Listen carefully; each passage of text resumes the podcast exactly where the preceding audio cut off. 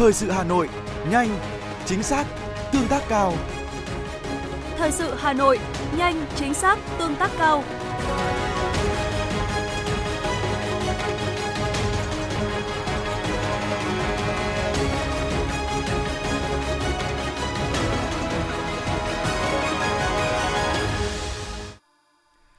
Thưa quý vị và các bạn, nhân dịp chuẩn bị đón Tết Nguyên đán Quý Mão 2023, sáng nay, Thành ủy, Hội đồng nhân dân, Ủy ban nhân dân, Ủy ban Mặt trận Tổ quốc Việt Nam thành phố Hà Nội đã tổ chức gặp mặt các đồng chí nguyên lãnh đạo thành phố qua các thời kỳ. Thay mặt lãnh đạo thành phố, Bí thư Thành ủy Đinh Tiến Dũng bày tỏ sự trân trọng trước những tình cảm tốt đẹp, sự tin tưởng của các đồng chí nguyên là lãnh đạo thành phố qua các thời kỳ. Thông tin thêm một số kết quả nổi bật trong năm qua, Bí thư Thành ủy nêu rõ, những kết quả mà thủ đô đạt được là sự kế thừa những thành tiệu to lớn toàn diện của thủ đô sau hơn 30 năm đổi mới, đồng thời còn là sự phát huy truyền thống 90 năm bản lĩnh, trí tuệ, đoàn kết sáng tạo và gương mẫu của Đảng bộ thủ đô. Đề cập đến những mục tiêu lớn Hà Nội sẽ tập trung thực hiện trong năm 2023 với nhiều công việc lớn quan trọng, người đứng đầu Đảng bộ thành phố khẳng định Hà Nội có quy mô tầm vóc như ngày nay là có sự đóng góp công hiến của các đồng chí nguyên lãnh đạo thành phố qua các thời kỳ cùng sự đồng hành của nhân dân thủ đô. Nhân dịp chuẩn bị đón Tết cổ truyền Quý Mão 2023, Bí thư Thành ủy Đinh Tiến Dũng gửi lời chúc sức khỏe, hạnh phúc đến nguyên lãnh đạo thành phố qua các thời kỳ, đồng thời mong muốn các đồng chí tiếp tục dành sự quan tâm, đóng góp nhiều ý kiến tâm huyết, trách nhiệm cho sự phát triển của thủ đô. Chiều nay, Thành ủy, Hội đồng nhân dân, Ủy ban nhân dân và Ủy ban Mặt trận Tổ quốc Việt Nam thành phố Hà Nội đã tổ chức gặp mặt đại biểu các cơ quan báo chí trung ương và Hà Nội nhân dịp đón Tết Nguyên đán Quý Mão 2023 Chủ trì buổi gặp mặt có các đồng chí Ủy viên Bộ Chính trị, Bí thư Thành ủy, Trưởng đoàn đại biểu Quốc hội thành phố Hà Nội Đinh Tiến Dũng, Ủy viên Trung ương Đảng, Phó Bí thư Thành ủy, Chủ tịch Ủy ban nhân dân thành phố Trần Sĩ Thanh, Chủ tịch Hội đồng nhân dân thành phố, Phó trưởng đoàn Hội đại biểu Quốc hội thành phố Hà Nội Nguyễn Ngọc Tuấn, Phó Bí thư Thành ủy Hà Nội Nguyễn Văn Phong.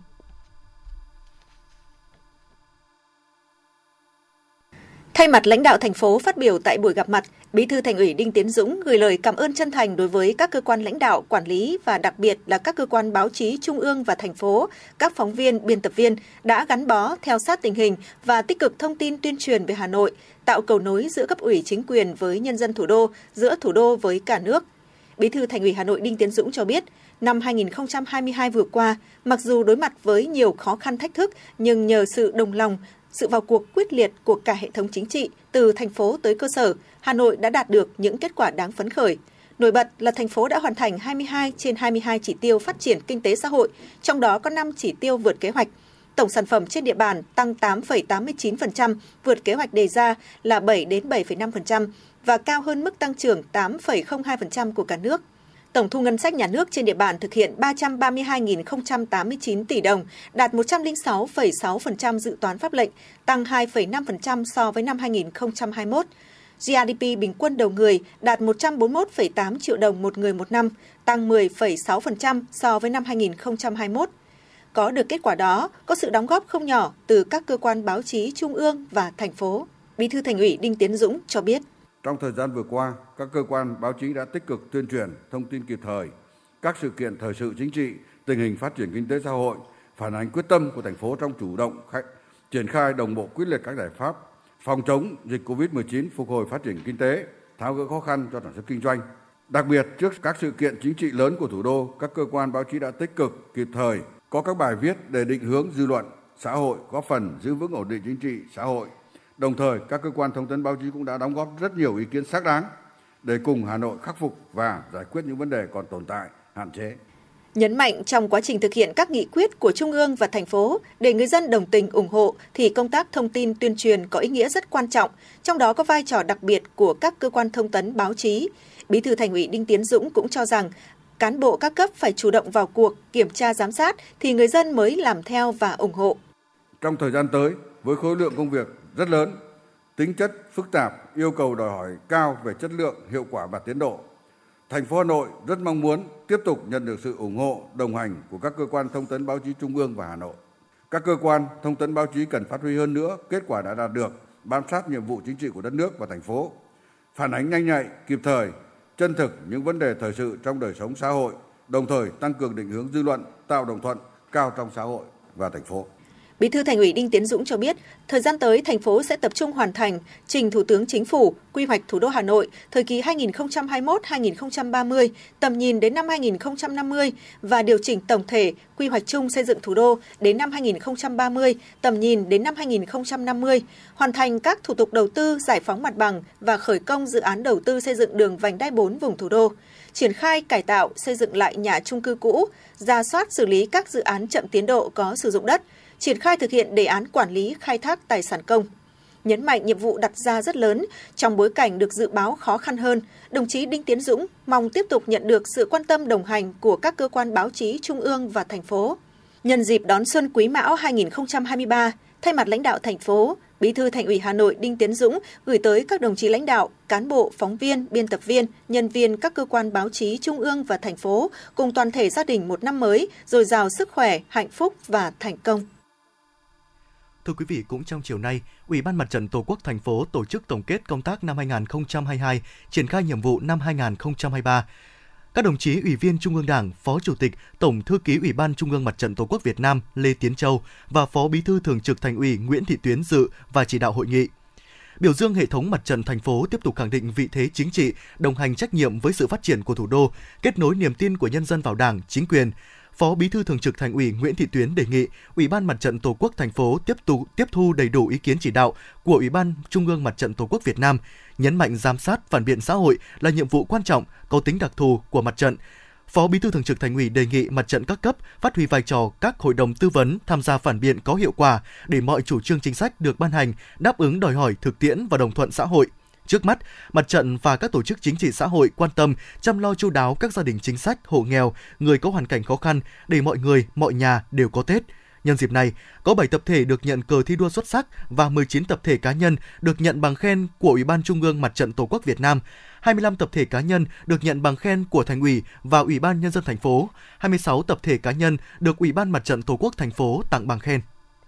các địa phương tiếp tục chú trọng hỗ trợ công tác xóa đói giảm nghèo cho các vùng đồng bào dân tộc và miền núi còn gặp nhiều khó khăn. Đây là yêu cầu của Bộ trưởng, chủ nhiệm Ủy ban Dân tộc Hầu A Lành tại tổng kết trước hội nghị toàn quốc tổng kết công tác dân tộc năm 2022.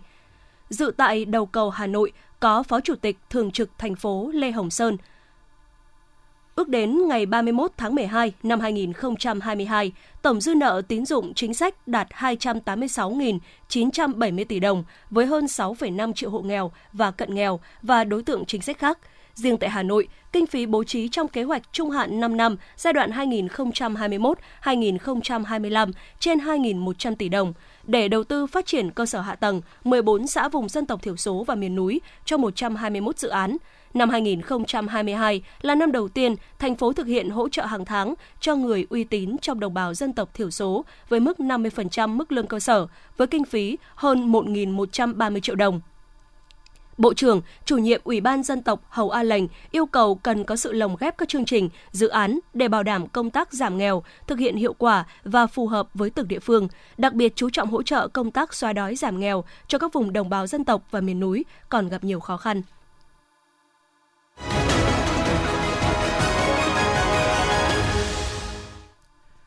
Thưa quý vị, những sự kiện nổi bật diễn ra trong ngày sẽ tiếp nối chương trình. Chủ tịch Ủy ban nhân dân thành phố Trần Sĩ Thanh vừa ký ban hành quyết định về việc hủy bỏ, thu hồi danh hiệu công dân thủ đô ưu tú đối với hai cá nhân vi phạm pháp luật khen thưởng. Quyết định nêu rõ hủy bỏ, thu hồi danh hiệu công dân thủ đô ưu tú đối với hai cá nhân, danh hiệu công dân thủ đô ưu tú năm 2016 đối với ông Nguyễn Quang Tuấn, giám đốc bệnh viện Tim Hà Nội và danh hiệu công dân thủ đô ưu tú năm 2021 đối với bà Lê Thị Quỳnh Mai, Phó viện trưởng Viện Vệ sinh Dịch tễ Trung ương. Chủ tịch Ủy ban nhân dân thành phố giao Sở Nội vụ Hà Nội, cụ thể là Ban thi đua khen thưởng thành phố chịu trách nhiệm phối hợp với Sở Y tế, Viện Vệ sinh Dịch tễ Trung ương thu hồi hiện vật khen thưởng theo quy định. Nhân dịp chuẩn bị đón Tết Nguyên đán Quý Mão, hôm nay, lãnh đạo thành phố và các ngành đoàn thể đã đi thăm chúc Tết tặng quà các gia đình chính sách, hộ có hoàn cảnh khó khăn trên địa bàn thành phố. Tổng hợp của phóng viên thời sự. Phó Chủ tịch Thường trực Hội đồng Nhân dân thành phố Phùng Thị Hồng Hà đã đến thăm chúc Tết các gia đình chính sách tại xã Đại Áng, huyện Thanh Trì, ân cần thăm hỏi và bày tỏ sự trân trọng trước những công lao đóng góp của các gia đình đối với sự phát triển của thủ đô đất nước. Phó Chủ tịch Thường trực Hội đồng Nhân dân thành phố chúc các gia đình chính sách luôn mạnh khỏe và đề nghị huyện Thanh Trì tiếp tục đẩy mạnh phong trào đền ơn đáp nghĩa, uống nước nhớ nguồn. Thiết thực chăm lo mang xuân ấm áp đến với đoàn viên, người lao động, sáng nay, Chủ tịch Liên đoàn Lao động thành phố Phạm Quang Thanh đã tới thăm tặng 100 xuất quà Tết cho đoàn viên công đoàn đang làm việc tại Công ty Cổ phần Nhựa Hà Nội và Công ty Cổ phần Môi trường Đô thị Thanh Trì. Qua tìm hiểu tình hình đời sống việc làm cho thấy, dù gặp nhiều khó khăn, nhưng hai công ty đều cố gắng lo thưởng Tết cho người lao động. Sáng nay, Mặt trận Tổ quốc thành phố đã trao tặng 100 xuất quà, mỗi suất trị giá 500.000 đồng, trích từ quỹ vì người nghèo thành phố cho các hộ nghèo, hộ hoàn cảnh khó khăn của huyện Quốc Oai. Nhân dịp này, Phó Chủ tịch Ủy ban Mặt trận Tổ quốc thành phố Phạm Anh Tuấn đã tham dự bàn giao nhà đại đoàn kết giúp gia đình anh Bùi Văn Thái, hộ nghèo ở xã Đông Xuân có mái ấm khang trang nhân dịp Tết đến xuân về. Chiều nay, Hiệp hội Doanh nghiệp vừa và nhỏ thành phố Hà Nội đã trao 50 xuất quà cho các gia đình chính sách và hộ có hoàn cảnh khó khăn tại năm thôn thuộc xã Việt Hùng, huyện Đông Anh. Đây là hoạt động thiết thực thể hiện tấm lòng thiện nguyện của cộng đồng doanh nghiệp thủ đô, chung tay cùng cấp ủy chính quyền địa phương thực hiện chính sách an sinh xã hội để mọi người, mọi nhà đều có Tết.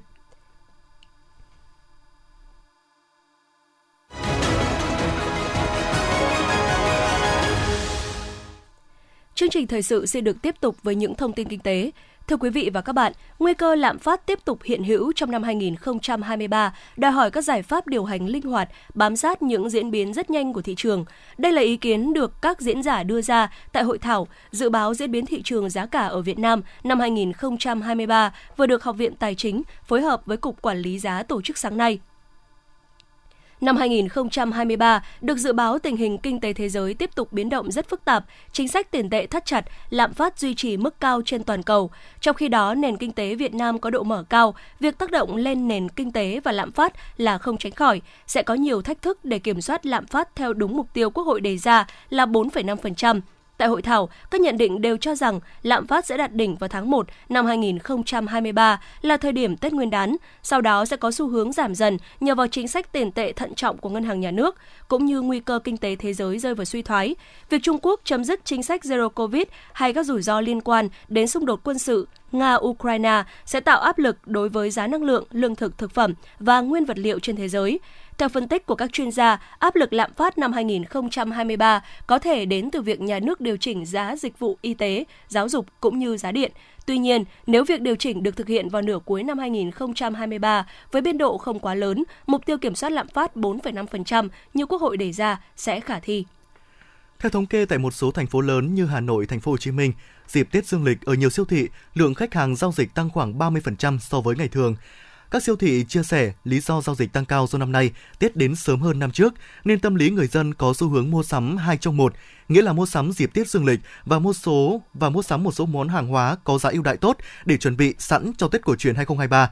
Hình thức mua sắm cũng được khách hàng đa dạng, từ sử dụng dịch vụ đi chợ hộ đến mua hàng qua nền tảng số. Tuy nhiên, ưa chuộng nhất vẫn là mua hàng trực tiếp. Sở Công Thương thành phố Hà Nội cho biết, toàn thành phố giai đoạn nghỉ Tết dương lịch ghi nhận sức mua hàng hóa tăng bình quân 30%. Đáng chú ý có những siêu thị tăng gấp đôi so với thông thường. Dựa vào sức mua dịp Tết dương lịch, các doanh nghiệp, các sở công thương cũng cho biết đã tính toán sát mức tiêu thụ hàng hóa trên địa bàn, từ đó cập nhật số liệu hàng tươi sống cho dịp Tết Nguyên đán. Bên cạnh đó, họ cũng tăng tuyển dụng nhân viên tăng ca thêm 10%, tăng giờ phục vụ để đáp ứng tối đa nhu cầu khách hàng. Sáng nay tại Hà Nội, Sở Lao động Thương binh và Xã hội Hà Nội đã phối hợp cùng Hiệp hội Doanh nghiệp nhỏ và vừa tổ chức phiên giao dịch việc làm chuyên đề, việc làm bán thời gian, có tới 1.966 chỉ tiêu việc làm bán thời gian dành cho người lao động ngay trong những ngày đầu năm dương lịch và đặc biệt là ở thời điểm Tết âm lịch cận kề. Theo ông Vũ Quang Thành, Phó Giám đốc Trung tâm Dịch vụ Việc làm Hà Nội, phiên giao dịch việc làm chuyên đề bán thời gian có sự tham gia của 40 đơn vị đăng ký tham gia với tổng nhu cầu tuyển dụng là 1.966 chỉ tiêu, đa dạng các vị trí ngành nghề cùng mức lương hấp dẫn. Đây là cơ hội thuận lợi dành cho người lao động, học sinh, sinh viên lựa chọn những công việc ngành nghề phù hợp với khả năng hiện có. Các doanh nghiệp tuyển dụng được nguồn lao động tốt nhất đáp ứng nhu cầu kinh doanh của doanh nghiệp. Qua phiên giao dịch việc làm cũng giúp những lao động đang bị giãn việc, giảm giờ làm có cơ hội việc làm bán thời gian, tăng thêm thu nhập. Thưa quý vị, những ngày cận Tết, dịch vụ đổi tiền lẻ lại nhộn nhịp trên chợ mạng. Không chỉ cá nhân, nhiều fanpage, hội nhóm đổi tiền lẻ tiền mới liên tiếp được ra đời với quy mô lên tới cả hàng nghìn thành viên. Nhìn chung, các đại lý đều đưa ra mức phí đổi từ 4 đến 15% tùy mệnh giá. Để thu hút khách hàng, dân buôn đều quảng cáo cam kết là đổi càng sớm, phí càng rẻ, tiền nguyên cọc, nguyên series, nói không với tiền lướt bởi mức phí này sẽ thay đổi liên tục theo thời gian, càng cuối năm sẽ tăng thêm khoảng 1 đến 2%. Các chuyên gia cảnh báo việc đổi tiền lẻ tiền mới qua mạng không những vi phạm pháp luật mà người dân còn có nguy cơ gặp phải tiền giả, bùng cọc. Vì vậy để tránh tiền mất tật mang, Các chuyên gia khuyến cáo mỗi người dân trước khi giao dịch cần nâng cao tinh thần cảnh giác, tuyệt đối không chuyển tiền đặt cọc trước cho người lạ và nên đến ngân hàng để đổi tiền.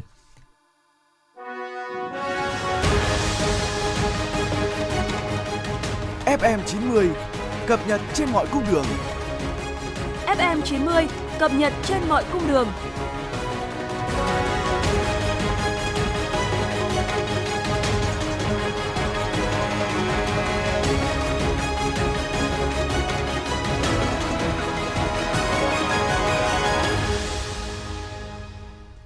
Tiếp theo là những thông tin đáng chú ý khác. Ngành bảo hiểm xã hội cùng các cơ quan chức năng thành phố Hà Nội triển khai đồng bộ quyết liệt nhiều giải pháp nhằm bảo đảm quyền lợi và phát triển số người tham gia bảo hiểm xã hội, bảo hiểm y tế, bảo hiểm thất nghiệp. Các chỉ tiêu phát triển kinh tế xã hội của thành phố Hà Nội năm 2022 về bảo hiểm xã hội, bảo hiểm y tế đều đạt và vượt kế hoạch đề ra. Thông tin này được Giám đốc Bảo hiểm xã hội thành phố Hà Nội Phan Văn Mến nhấn mạnh tại hội nghị tổng kết đánh giá kết quả công tác phối hợp thông tin truyền thông năm 2022, định hướng công tác năm 2023 diễn ra ngày hôm nay.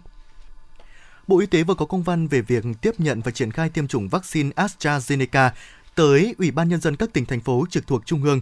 Theo đó, tính đến ngày 30 tháng 12 năm 2022, Bộ Y tế đã tiếp nhận và phân bổ gần 260 triệu liều vaccine phòng COVID-19 để triển khai tiêm chủng cho người từ 5 tuổi trở lên. Hiện tại, tỷ lệ bao phủ mũi 3, mũi 4 cho người từ 18 tuổi trở lên trung bình toàn quốc đã đạt trên 80%. Tuy nhiên, ở một số địa phương, tỷ lệ này còn thấp. Dự kiến đầu tháng 1 2023, Bộ Y tế sẽ tiếp nhận thêm 1 triệu 334.100 liều vaccine AstraZeneca để triển khai tiêm chủng cho người dân.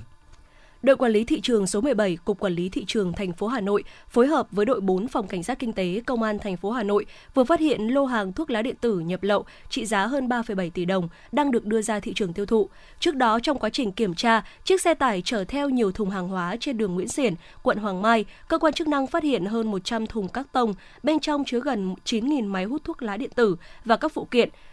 Lô hàng có giá trị ước tính hơn 3,7 tỷ đồng. Thời điểm kiểm tra, lái xe không xuất trình được giấy tờ chứng minh nguồn gốc của lô hàng. Theo cơ quan chức năng, do nhu cầu sử dụng của giới trẻ nên thời gian gần đây, nhiều sản phẩm máy hút thuốc lá điện tử và các loại phụ kiện được lén lút nhập lậu về Việt Nam. Tuy nhiên do nhập lậu nên không được cơ quan chức năng nào giám sát kiểm định, trong khi những sản phẩm này có thể ảnh hưởng tới sức khỏe của người dùng.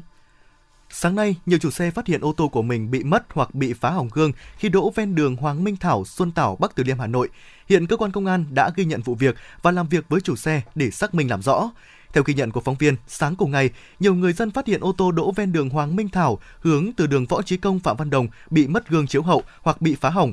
Tại hiện trường có khoảng 8 ô tô bị tình trạng trên, trong đó có nhiều xe đỗ ven đường Hoàng Minh Thảo và một số xe đỗ trong nội khu ngoại giao đoàn. Nhận được tin báo, cơ quan chức năng đã có mặt vào sáng cùng ngày để ghi nhận hiện trường và làm việc với các chủ xe. Thưa quý vị và các bạn, dòng giã suốt từ hôm 31 tháng 12 năm 2022 đến tối nay, mùng 4 tháng 1 năm 2023, hàng trăm con người và phương tiện cứu hộ của tỉnh Đồng Tháp, công binh quân khu 9, các đơn vị miệt mài làm việc với hy vọng tiếp cận sớm nhất cháu Hạo Nam 10 tuổi, người bị rơi vào móng cọc chôn sâu trong đất 35 mét. Thế nhưng, điều kỳ diệu đã không xảy ra. Gần 5 ngày liền trước sự lo lắng và mong ngóng tin tức của gia đình bé Hạo Nam, người dân cả nước, khoảng 350 cán bộ chiến sĩ lực lượng của tỉnh Đồng Tháp, quân khu 9 đã làm việc không ngơi nghỉ.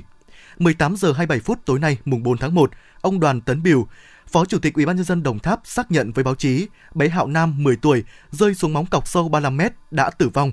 Sự lo âu chung tay cầu nguyện bình an cho bé Hạo Nam được hàng trăm người bày tỏ trong bình luận và các bài viết ở trên mạng xã hội, ai cũng cầu nguyện điều kỳ diệu sẽ đến với bé Hạo Nam.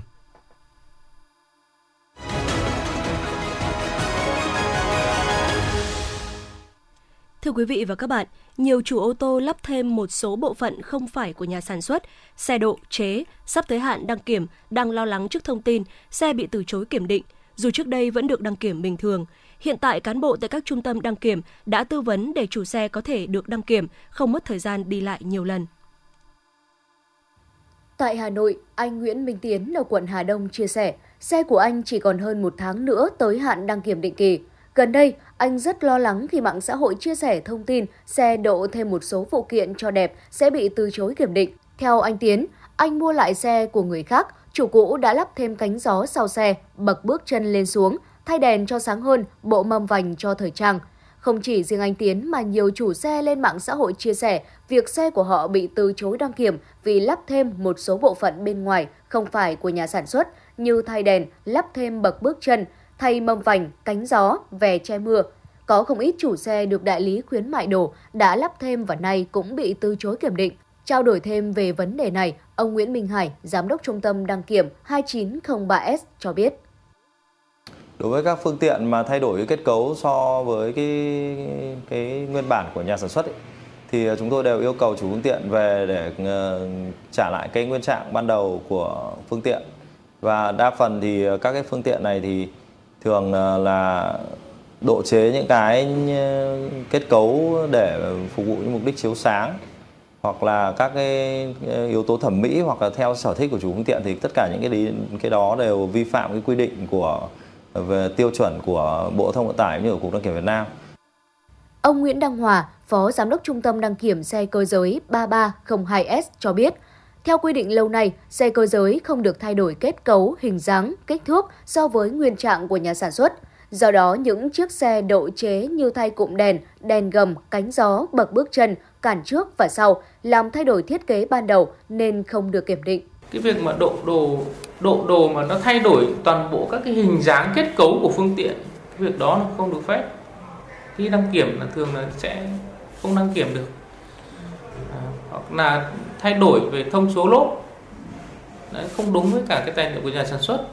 đó những cái lỗi mà hay gặp thì thường là, là sẽ từ chối đăng kiểm Do đó, các chủ xe khi thay đổi cần tham khảo tài liệu của nhà sản xuất cung cấp kèm theo xe để biết loại nào được lắp, loại nào không. Trường hợp như mâm vành, nếu phải thay trong quá trình sử dụng, có thể kiểu dáng, họa tiết khác bản gốc nhưng phải đúng kích thước. Với đèn, đăng kiểm sẽ kiểm tra về hình dạng, cường độ góc chiếu, nếu có sai lệch sẽ từ chối cấp kiểm định. Thực tế, có nhiều xe thay đèn có công suất lớn hơn thiết kế, tiềm ẩn nguy cơ cháy nổ, gây lóa mắt lái xe đi ngược chiều, rất nguy hiểm. Có chủ xe lấy lý do đèn cũ không đủ sáng để thay đèn khác, nhưng đó chỉ là ngụy biện, vì thay phụ tùng đúng của nhà sản xuất vẫn đảm bảo. Với mặt ca lăng, nếu thay của xe cùng kiểu loại nhưng năm sản xuất sau thời gian xe được xuất xưởng lên đời cũng bị từ chối kiểm định. Sau nhiều ngày tiếp nhận phản ánh của báo chí và người dân về bất cập trong việc kiểm định xe độ, chế phụ kiện, Cục Đăng kiểm Việt Nam đã lên danh sách hạng mục thuộc khiếm khuyết, hư hỏng không quan trọng, không ảnh hưởng tới an toàn kỹ thuật và bảo vệ môi trường để yêu cầu các đơn vị phải cấp chứng nhận đăng kiểm.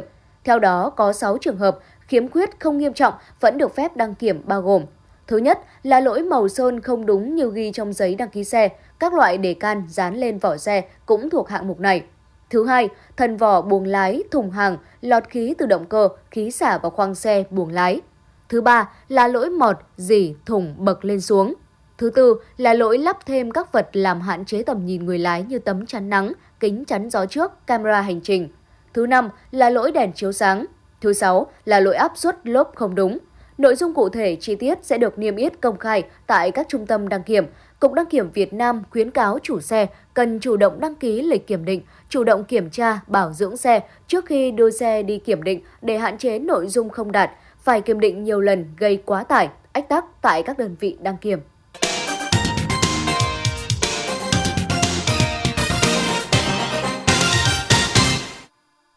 Quý vị và các bạn đang nghe chương trình thời sự của Đài Phát thanh Truyền hình Hà Nội. Phần tin thế giới sẽ tiếp nối chương trình.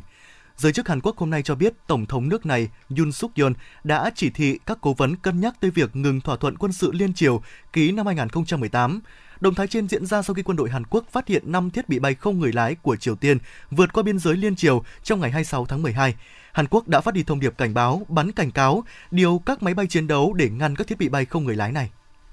Kênh truyền hình CNN của Mỹ đã đưa Lào vào danh sách 23 điểm đến tốt nhất thế giới để ghé thăm trong năm 2023. Việc được CNN đưa vào danh sách khiến Lào một lần nữa trở thành tâm điểm du lịch toàn cầu. Mới đây, tạp chí National Geographic cũng đã liệt kê Lào nằm trong số 25 địa điểm đáng để trải nghiệm trong năm 2023. Venezuela đã đón chuyến tàu du lịch đầu tiên đến từ châu Âu trong 10 năm sau thời gian dài khách du lịch không tới nước này do tình trạng an ninh bất ổn và khủng hoảng kinh tế trầm trọng. Trước sự kiện từ ngày 8 tháng 1 năm 2023, Trung Quốc mở cửa biên giới dỡ bỏ cách ly sau khi hạ mức độ kiểm soát COVID-19. Mỹ nhấn mạnh rằng yêu cầu du khách Trung Quốc xét nghiệm là dựa trên khoa học. Phản ứng lại trước quy định này, Trung Quốc chỉ trích việc nhiều quốc gia áp đặt các hạn chế nhập cảnh đối với du khách nước này là không thể chấp nhận được. Ngay từ những ngày đầu năm mới 2023, các công nhân ngành đường sắt Anh đã tiến hành đình công kéo dài một tuần kể từ ngày 3 tháng 1. Đây là đợt đình công mới nhất trong ngành đường sắt Anh nhằm yêu cầu chính phủ tăng lương. Network Rail, công ty quản lý cơ sở hạ tầng của hầu hết mạng lưới đường sắt tại Anh cho biết, do tác động của cuộc đình công kéo dài nên dịch vụ vận tải đường sắt trên tất cả các tuyến sẽ giảm đáng kể cho tới ngày 8 tháng 1. Giới chức Somalia cho biết hôm nay ít nhất 9 người đã thiệt mạng trong hai vụ đánh bom xe tại thị trấn Mahas ở miền trung nước này. Vụ việc cũng khiến một số người bị thương. Hiện chưa có nhóm nào nhận là thủ phạm các vụ tấn công. Số ca mắc cúm gia cầm tại Nhật Bản đã tăng lên mức cao kỷ lục sau khi các ca mắc mới được xác nhận tại các tỉnh Chiba và Fukuoka. Bộ Nông lâm Ngư nghiệp Nhật Bản cho biết tổng cộng đã có 54 ca mắc cúm gia cầm được xác nhận tại 23 xin lỗi quý vị tại 23 tỉnh của Nhật Bản.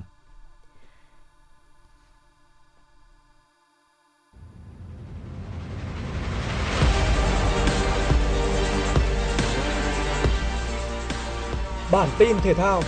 Bản tin thể thao.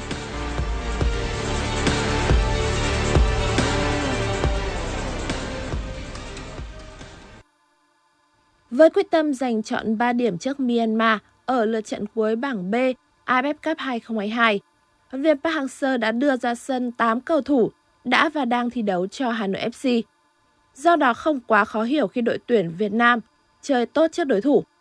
Ngay ở phút thứ 8 của trận đấu, Văn Quyết đã có đường căng ngang để Tuấn Hải gây áp lực trong vòng cấm và khiến hậu vệ Myanmar phải lấy nhà. Ngay ở phút thứ 8 của trận đấu, Văn Quyết đã có đường căng ngang để Tuấn Hải gây áp lực trong vòng cấm và khiến hậu vệ của Myanmar phản lưới nhà. Đến phút thứ 27, Tiến Linh gia tăng cách biệt.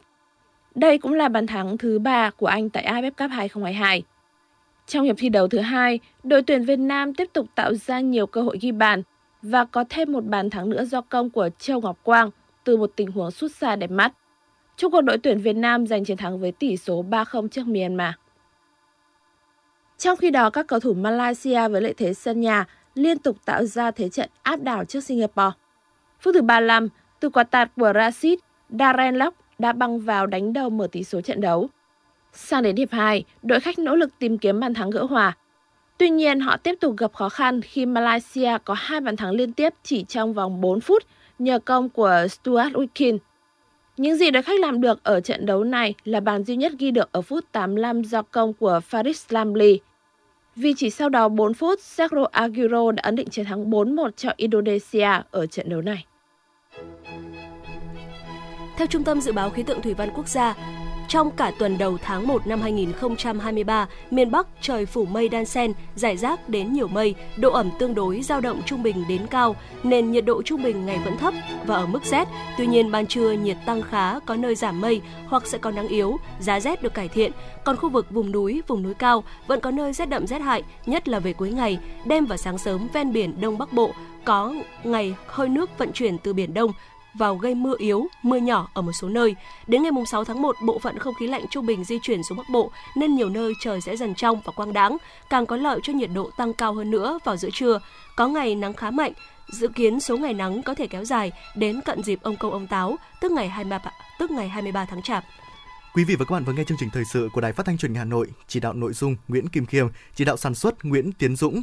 biên tập Vương Chuyên, thư ký Thủy Chi, phát thanh viên Võ Nam Thu Minh cùng kỹ thuật viên Duy Anh phối hợp thực hiện. Xin chào và hẹn gặp lại.